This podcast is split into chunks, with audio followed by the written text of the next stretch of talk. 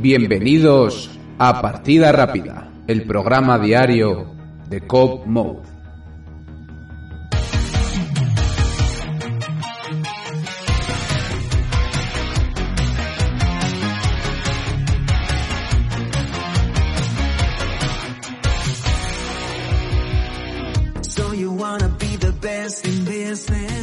Bienvenidos y bienvenidas a otro programita más de Partida Rápida. Ya puedo decir eso porque estrenamos en el día de ayer el primer capítulo que podría haber sido piloto, pero bueno, decidí lanzarlo ya como el 01, ya sabéis, donde repasamos pues lo que fue la cancelación de L3. Así que ahora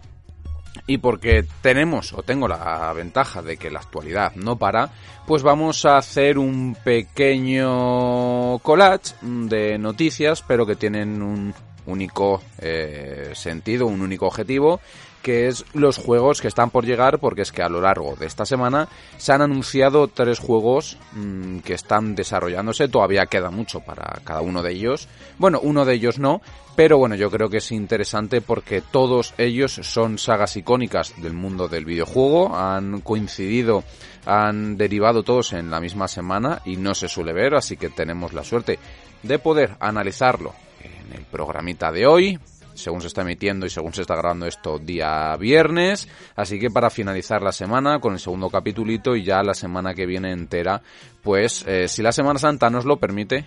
pues eso, repasar lo que es la actualidad semanal. Con todo esto vamos a ir a repasar directamente para no entretenernos los juegos de los que vamos a hablar o de los que voy a hablar, que es Monkey Island Returns, el nuevo Tomb Raider del cual todavía no tenemos nombre y Max Payne 1 y 2 Remake, como os he prometido. Y a lo mejor posiblemente esté en el título de la descripción. Son tres sagas icónicas, Monkey Island fue el reflejo de los años 80 y 90, fue una auténtica maravilla hace ya más de 30 años un auténtico icono de ya no solo de las aventuras gráficas, sino de lo que fue la industria en ese momento. Es raro eh, la persona de cierta edad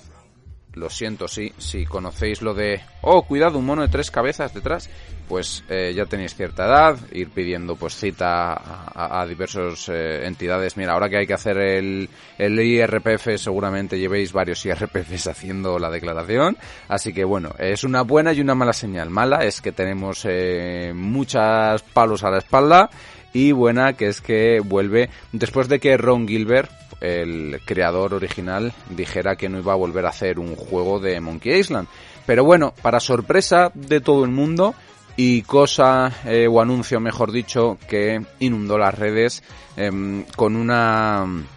valoración totalmente positiva de todo el mundo. No vi una palabra eh, negativa en Twitter, lo cual es raro, sobre el anuncio de este Monkey Island, que se anunció con un a mi primer tráiler, eh, que lo han anunciado así, me parece excesivo denominarlo, porque bueno, es un teaser eh, de un minuto y medio en el que aparece una calavera tocando el violín y demás,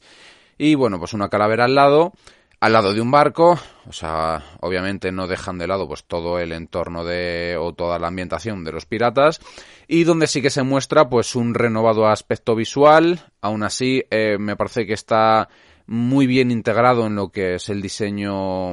artístico de, las primeras eh, de las primeras entregas de aquella época de Lucasfilm y también pues parece mantener pues todo el humor que tenía por entonces. Esta obra, recordemos que fue la primera en 1990 y ahora pues entre una colaboración que va a salir este año, en 2022, todavía no han indicado fecha en concreto, pero sí que va a tener lugar a lo largo de este año, pues ha sido una colaboración entre Ron Gilbert, como decía el creador original, Terrible Toybox, eh, Lucasfilm Games, ya sabéis la nueva denominación después de que mm, volviera a retomar su actividad en el mundo de los videojuegos, y por último la editora Devolver Digital. Con todo esto, pues veremos a ver si sigue teniendo su humor, que parece que sí, sus rompecabezas intrincados, sus personajes y su ambiente un tanto, vamos a decir, peculiar, su lore. Yo, yo creo que es además uno de los juegos que más eh, lore particular tuvo eh, en los inicios, vaya, porque muchas de los objetos o muchas de las frases con aquellas, vamos a decir, batallas de gallos primigenias a base de insultos, pues han trascendido, yo creo que son eh, seña de identidad del juego y es algo que ahora más o menos hemos llegado a eh, atender con, con, cierta naturalidad, que sea algo orgánico del juego. Lo hemos visto con el último Elden Ring. Eh, los juegos de From Software, los juegos de Miyazaki, tienen mucho lore.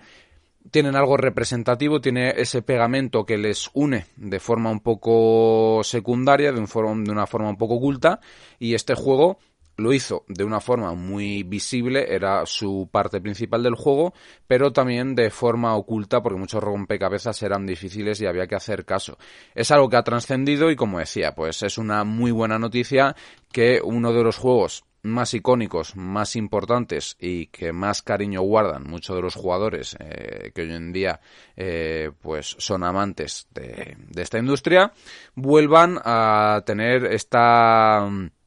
esta entrega, esta saga, después además de que Ron Gilbert, recalco una vez más, dijo que no iba a retomar otra vez pues eh, esta saga y parecía totalmente caída en el olvido. No sé si van a tener opción, ya que no es un remake, ya que es una entrega, porque el remake, el remake de la primera entrega de Monkey Island, del secreto de Monkey Island, tenía pues eh, lo que se ha puesto de moda con la opción de dar un botón y poder jugar a la versión antigua y a la versión remakeada o remasterizada. No sé si van a añadir algún guiño de este tipo, que haya, a mí me gustaría que hubiese, por ejemplo, una cueva o algún barco que tuviera de repente los gráficos de antaño, no sé, pero bueno, lo que decimos, a las expectativas, sobre todo de la fecha y de un gameplay a lo mejor o un tráiler que realmente sí que enseñe más del juego, porque como decía, va a salir a lo largo de este año 2022. Pasando al siguiente juego del que vamos a hablar, que es ese Tomb Raider a, a, no sabemos el nombre todavía, no sabemos la fecha, y es que este anuncio pues tuvo lugar eh, hace escasos días en el lanzamiento, o mejor dicho, en el anuncio del Unreal Engine 5, no tanto del anuncio del motor, sino de que iba a estar disponible de forma gratuita para los desarrolladores desde esa misma fecha, desde la fecha eh, el 5 de, este mes, eh, o sea, el martes. Todo esto eh, desembocó en, obviamente, para no lanzar este motor de desarrollo que ya sabéis que es el más popular junto al Unity, que veremos a ver si estandariza la industria o la democratiza, porque una de las cosas que se quejan, eh, varios estudios se están quejando, es de la falta de profesionales que sean eh, dedicados a, ese motor en concreto o a esa, esa sección del juego, como puede ser, pues, eh, movilidad, diseño de niveles, eh, personajes, cualquier cosa. Así que veremos a ver en qué termina todo esto. Ya hemos tenido pruebas, como fue esa zona desértica con esa chica con además esa luminosidad eh, que todo era eh, absolutamente impresionante. Luego hemos tenido más pruebas de cómo se duplicaban los escenarios duplicar en el sentido de poderlos manipular con unas bases previas eh, cómo el sonido impactaba también. Parece un motor muy completo. Ya sabemos que Stalker 2 también iba a tener desarrollo con ello. Y Tomb Raider obviamente, pues va a estar desarrollado con este Unreal Engine 5. Como decimos, tuvo lugar eh, en ese State of Unreal 2022 y en palabras de estudio eh, que lo va a desarrollar, que en este caso es Crystal Dynamics, pues está orgullosa de ser parte del lanzamiento de Unreal Engine 5. Este nuevo motor gráfico se traduce en un siguiente nivel en lo narrativo y en las experiencias jugables. Y es por ello que estamos emocionados de anunciar que hoy acabamos de empezar el desarrollo de nuestro próximo juego de Tomb Raider con Unreal Engine 5. Tengo muchas ganas de ver qué hace mm, Crystal Dynamics porque ya sabéis que esta marca no está en su mejor momento posible dado que mm, Crystal Dynamics ya sabéis que hizo el Tomb Raider Legend, eh, luego también eh, desarrolló los tres anteriores, aunque el último, el Shadow de Tomb Raider, lo hizo con Eidos Montreal, pero bueno, en los últimos años lo vais a conocer más por ese Marvel's Avengers que salió eh, absolutamente desastroso. No creo que fuera tanto por la parte de Crystal Dynamics, sino por la parte de em, Square Enix que les obligó pues a hacer ciertas cosas o a desarrollar el juego para eh, un juego en línea o juego más eh, como servicio, mejor dicho, lo cual eh, desembocó en dos desarrollos, vamos a decir, de forma paralela, uno más orientado a la historia como tenía empezado Crystal Dynamics y otro como tenía Square Enix. Aún así también están colaborando con The Initiative en el desarrollo de ese Perfect Dark,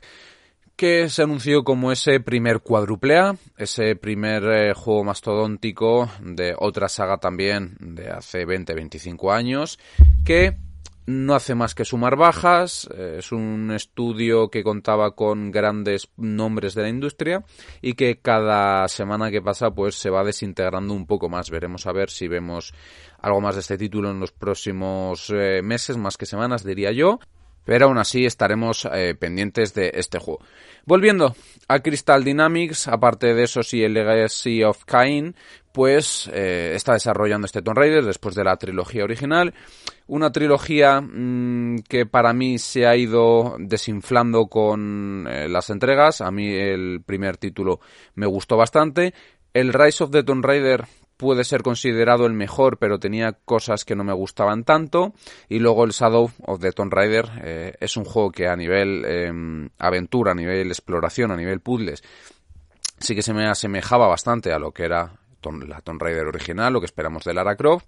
pero era una comedia de aventuras, a nivel narrativo era desastroso, a nivel visual tenía muchas desigualdades, eh, te quedabas con una boca abierta y luego te quedabas con una boca abierta, pero para mal. Entonces, bueno, veremos a ver si tiene un poco más de constancia y sabe evolucionar. Yo creo que cuando salió el primer Tomb Raider, que diría que es allá por 2013, si mal no me falla la memoria,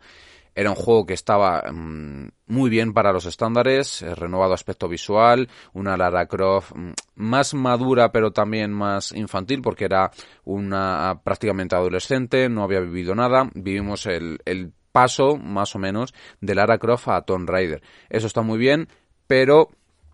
creo que ahora mismo la narrativa, la forma de contar historias, la profundidad, em, los motores gráficos, eh, precisamente este Unreal Engine 5 permite desarrollar mucho más algunos aspectos. No sé, eh, quiero que me pongáis en el cajetín de comentarios que esperáis vosotros. Mm, a mí me gustaría volver un poquito más a, los orígenes. Lo que más me gustó de esa última entrega, de ese Shadow de Tomb Raider, esa, fue esa zona selvática. Me gustaría un poco más de plataformeo, pero que tuviera exigencias de plataformeo, no tanto como el de Uncharted, que es escalar, escalar tiros. Eh, a mí me gustaba el crafteo, me gustaba la sensación de los disparos, pero creo que Tomb Raider debe brillar un poquito más en un plataformeo un tanto más eh, exigente y no tanto en los puzzles.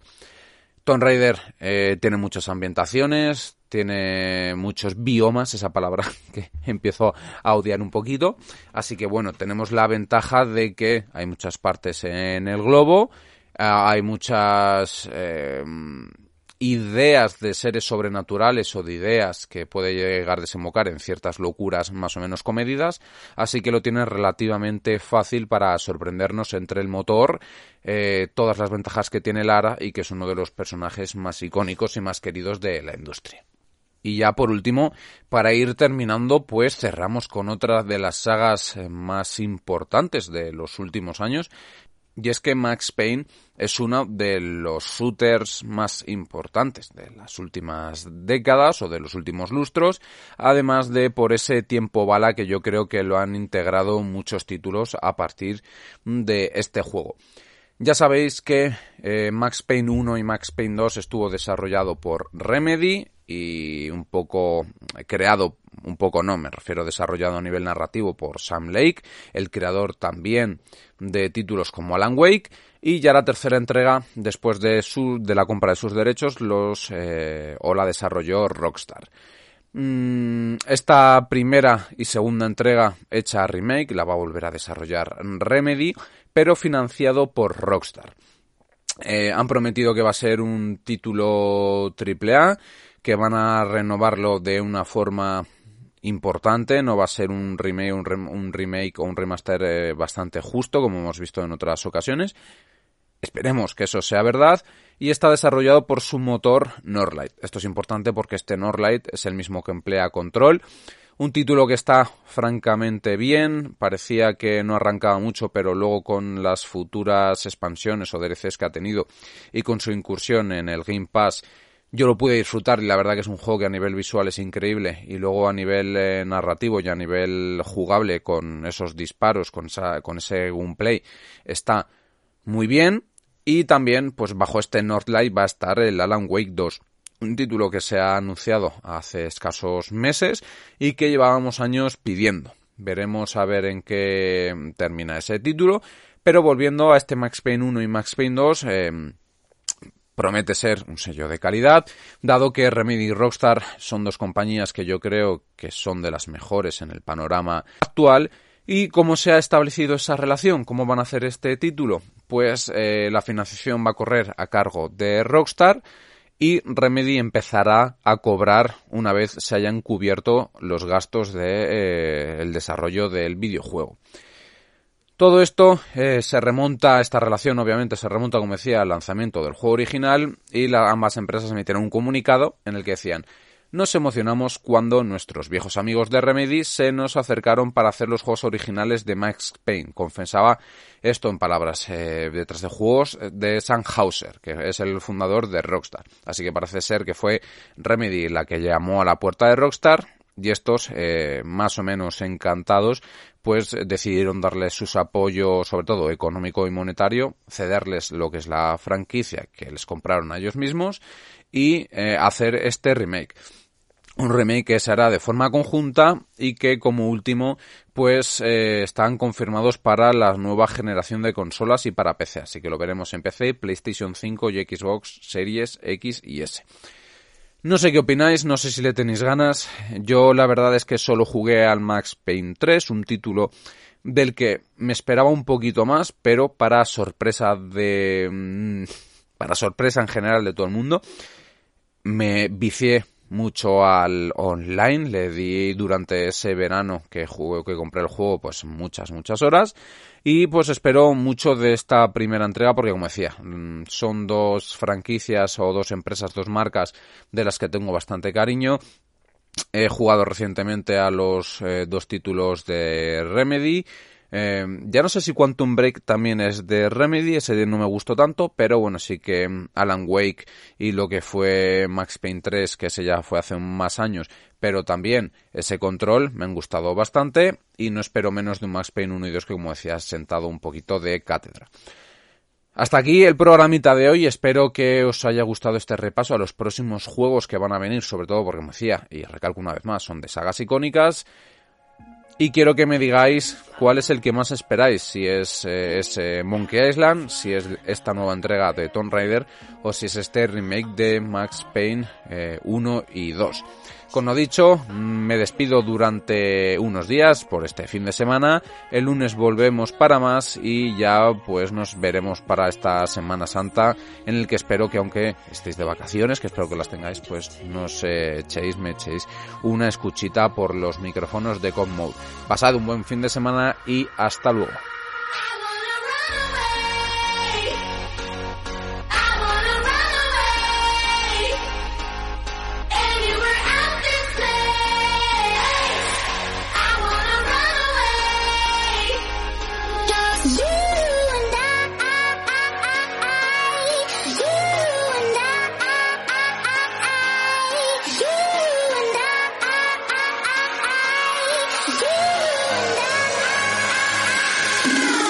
good when I